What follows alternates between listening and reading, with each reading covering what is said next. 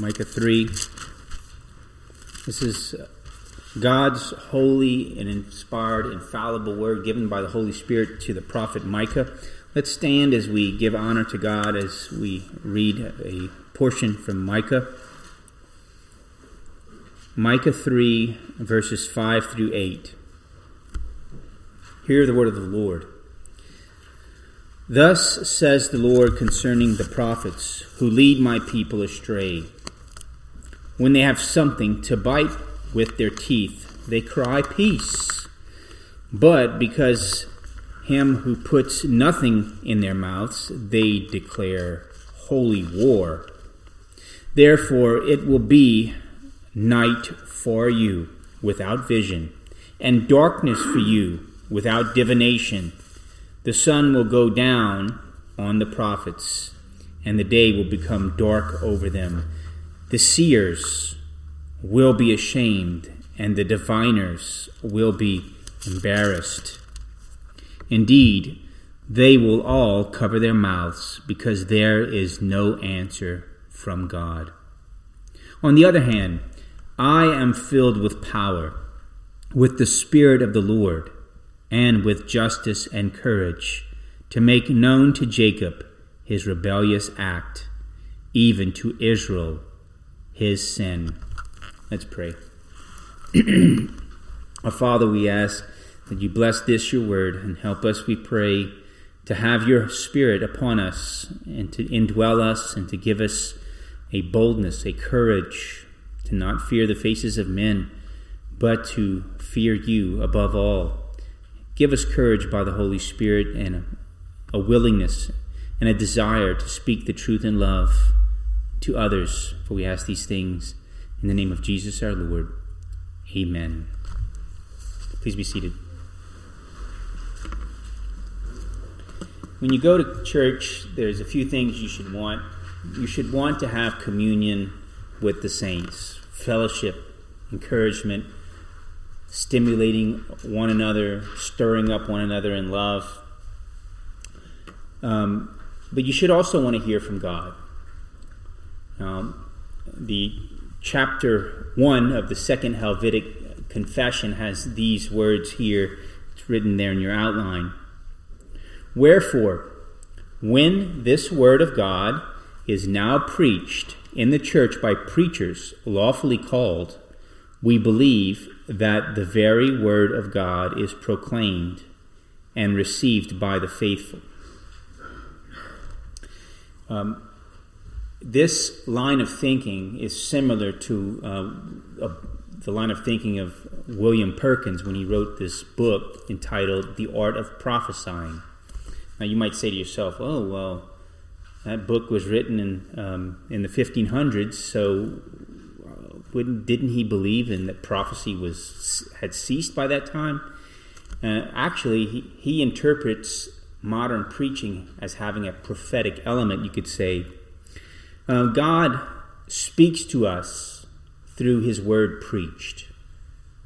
Um, you might you might hear people in the congregation, and some people even go up to a preacher afterwards and say, "Were you speaking? Were you, were you talking to me about something when you when you preach such and such and whatever?"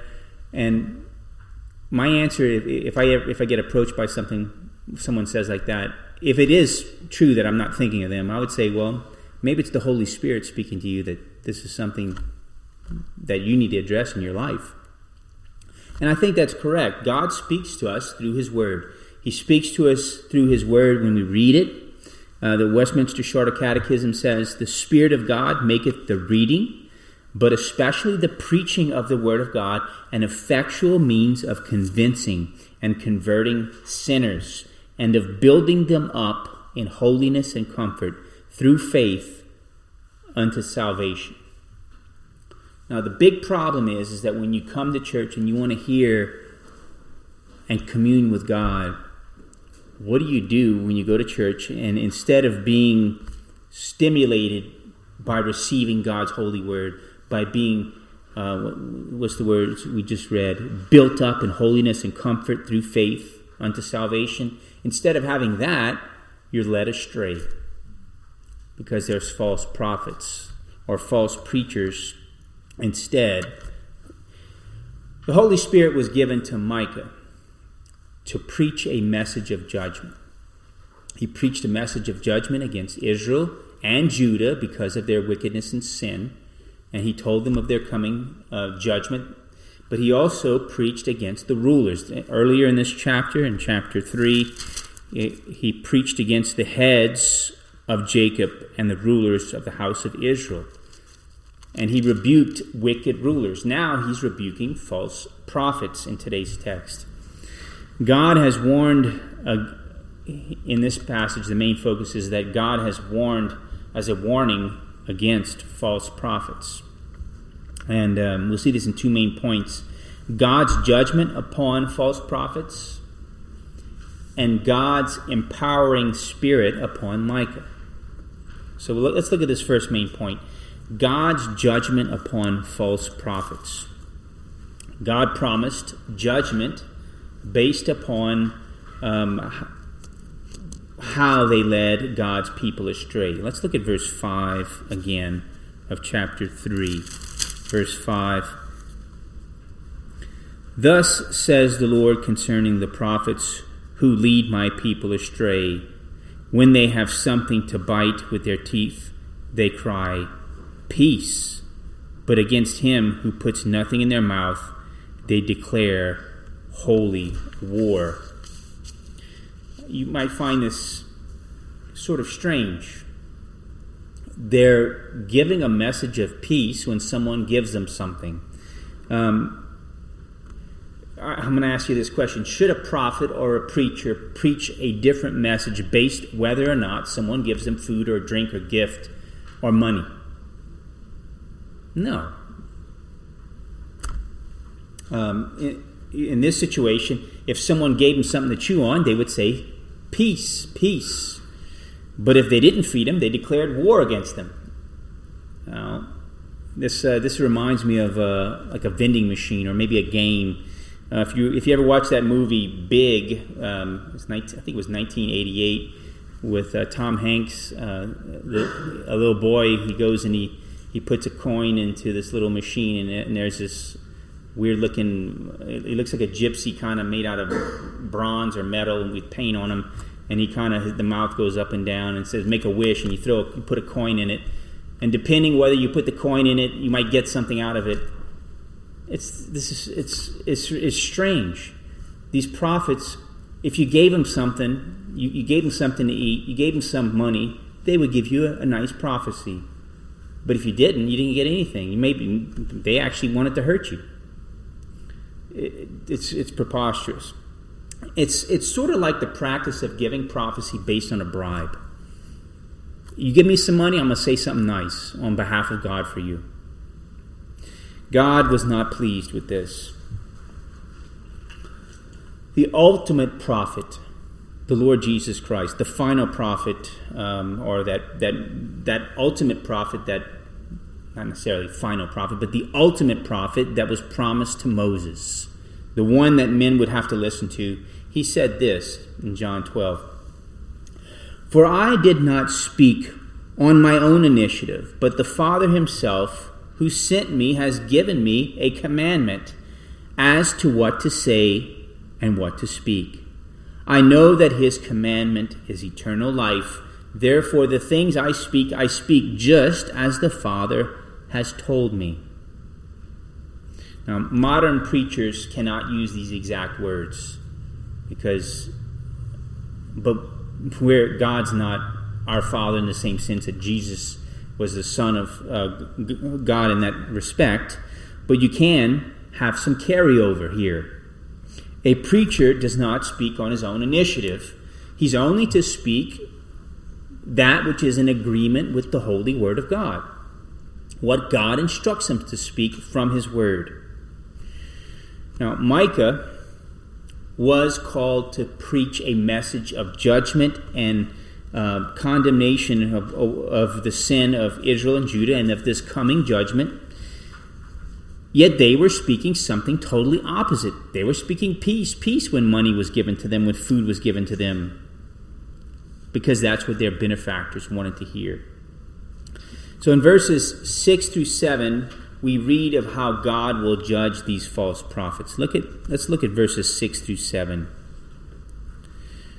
Therefore, it will be night for you without vision, and darkness for you without divination. The sun will go down on the prophets, and the day will become dark over them.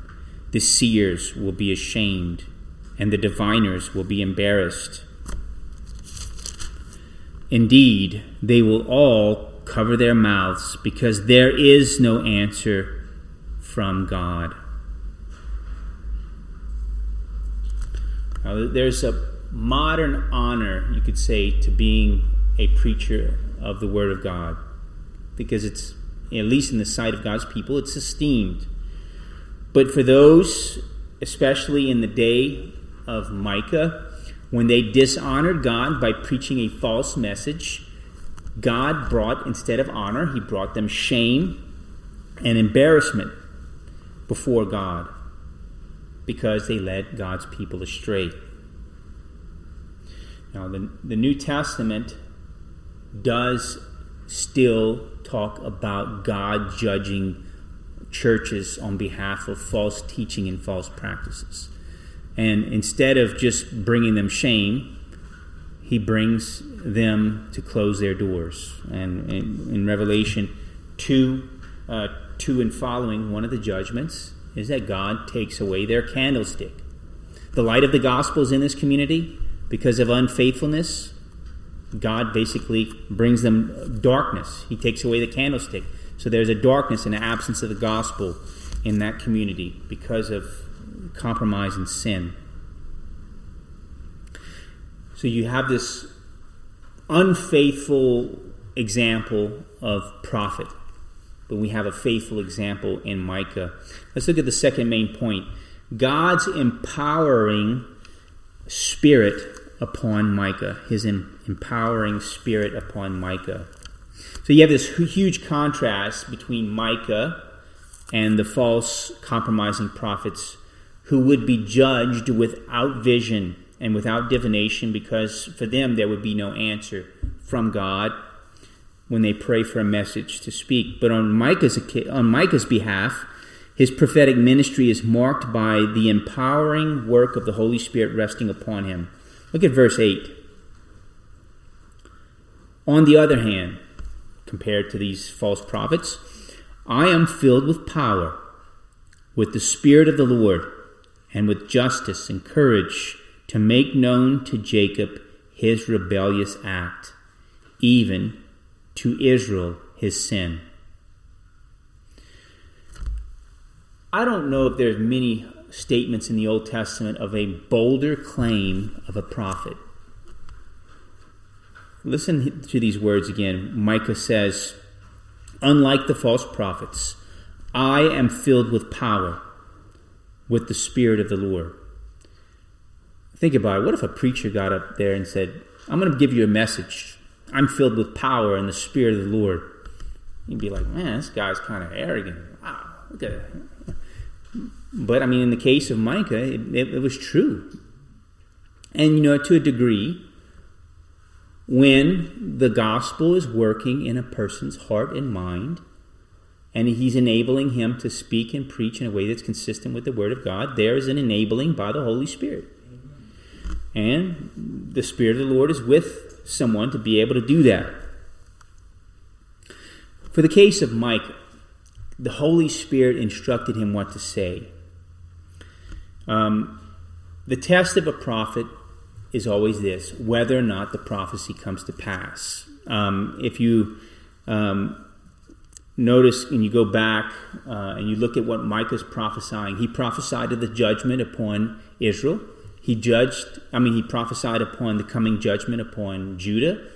Both happened. God did judge both the northern and the southern kingdoms, as he foretold. Later on, Micah is going to tell that the Messiah was going to be born in Bethlehem. Did that come to pass? Yes, it did. So the Holy Spirit testified that Micah was, well, you could say history. History testified that Micah was a true prophet filled with the Spirit of the Lord. Now, notice the Spirit gave Micah a supernatural justice and courage to make known to Jacob his rebellious act, even to Israel his sin, in verse 8. If you're going to preach and you're going to prophesy to a rebellious, sinful people, you're in for a dangerous task. And it requires courage.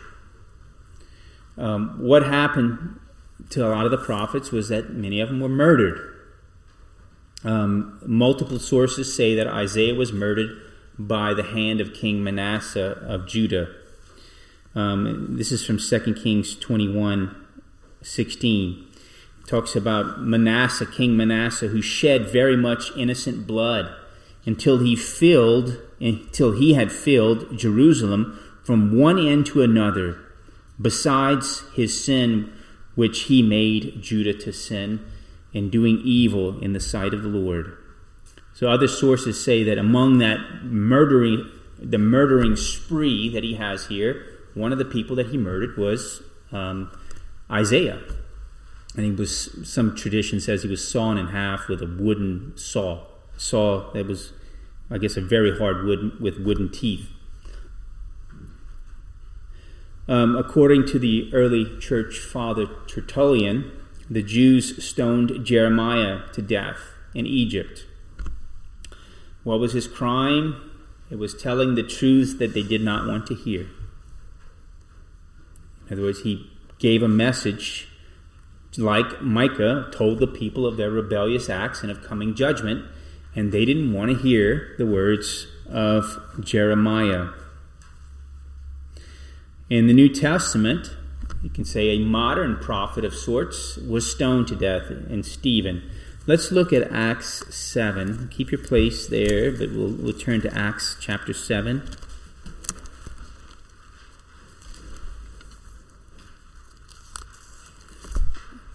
I will not read the entire sermon of Stephen, but I will read just the last portion here um, verse starting at verse 51.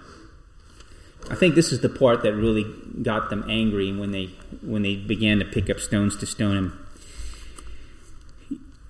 Acts 7:51. You men who are stiff-necked and uncircumcised in heart and ears are always resisting the Holy Spirit. You are doing just as your fathers did. Which one of the prophets did your fathers not persecute? They killed those who had previously announced the coming of the righteous one Isaiah, Jeremiah, and others, whose betrayers and murderers you have now become. You receive the law as ordained by angels, yet did not keep it. Now, when they heard this, they were cut to the quick and they began gnashing their teeth at him. But being full of the Holy Spirit, he gazed intently into heaven and saw the glory of God and Jesus standing at the right hand of God. And he said, Behold, I see the heavens opened up and the Son of Man standing at the right hand of God. But they cried out with a loud voice and covered their ears and rushed at him with one impulse. And when they had driven him out of the city, they began stoning him. And the witnesses laid aside their robes at the feet of a young man named Saul.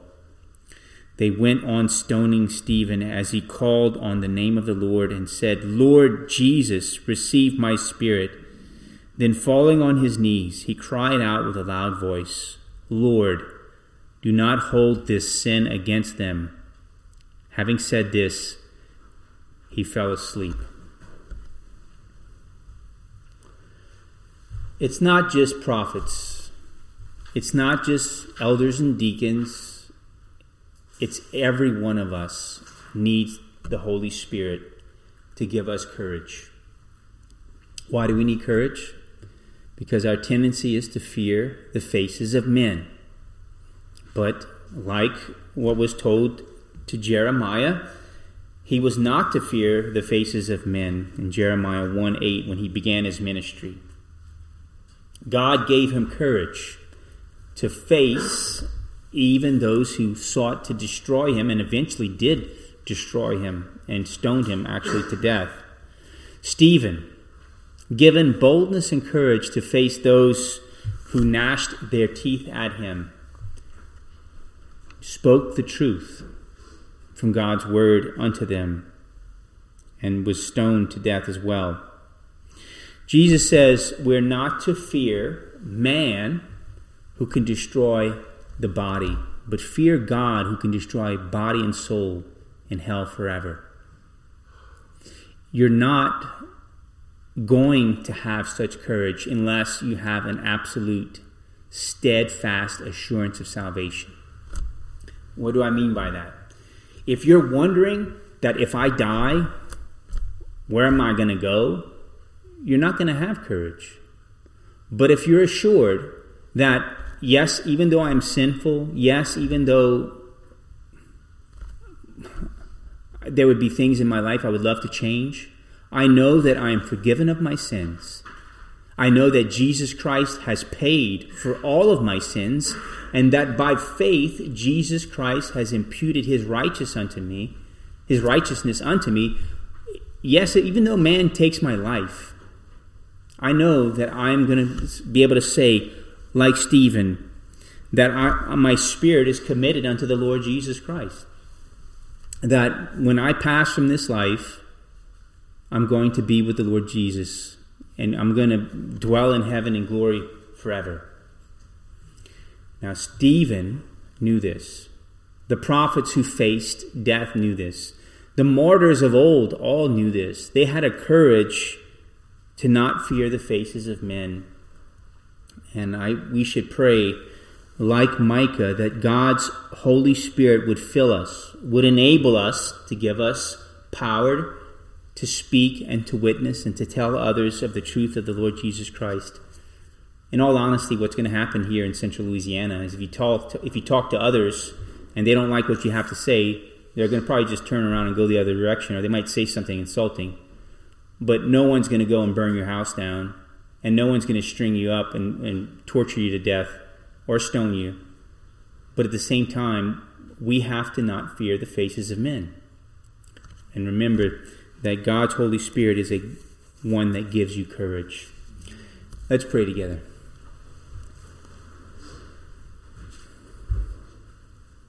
Oh, Father, we thank you that your Holy Spirit rested upon Micah, that you filled him with power, that you filled him with your Spirit, that you gave him courage and the, and the willingness to exercise justice and to make known to Jacob his rebellious acts, even Israel's sins. Help us, we pray, to be in a like fashion, to be able to talk to others and to make known that God, that you, O God, will judge sin, but that Jesus Christ is the way, the truth, and the life, and the only one that will spare them from the eternal wrath to come. We thank you that you have given us the words of eternal life, and we pray that you would help us to speak to others about this eternal and glorious and steadfast hope that we have through Jesus our Lord. For we ask all these things in his name. Amen. For our closing hymn, I want us to stand and turn to 501 Lord, speak to me that I may speak. Let's stand and sing 501.